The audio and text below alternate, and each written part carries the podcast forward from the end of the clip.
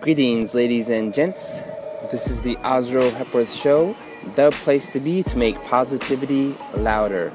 And this is beta episode number four. Yay!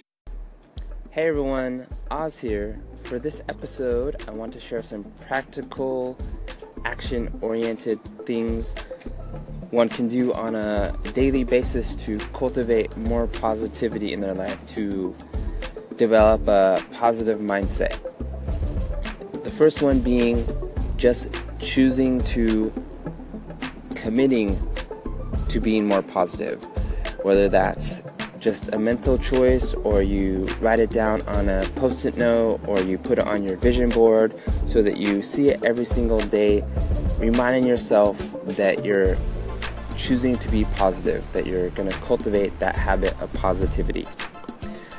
Another one we hear all the time express gratitude. And it's not just saying the words, I'm grateful for fill in the blank, it's truly feeling the gratitude, feeling it in your body, feeling the gratitude and appreciation in a way that you actually activate the oxytocin and the serotonin in your brain that will help you start to feel more relaxed and in turn more positive. So, expressing gratitude on a deep level, not just using the words. And one that has helped me personally is developing a meditation practice.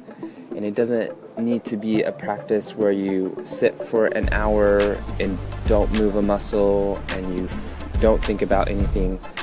Start with a simple meditation practice of simply sitting still, whether you're cross legged in a yoga posture, in a chair, in your car, in the office, wherever it might be, just sitting upright, closing your eyes, focusing at the point between your eyebrows, right at your forehead, and taking three to five deep breaths.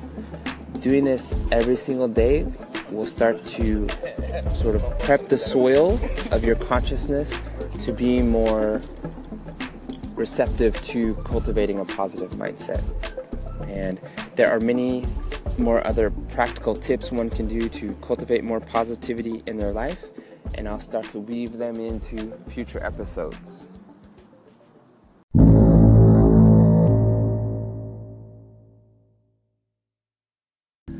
All right, now it's your turn. Call in and let us know what you do to stay positive.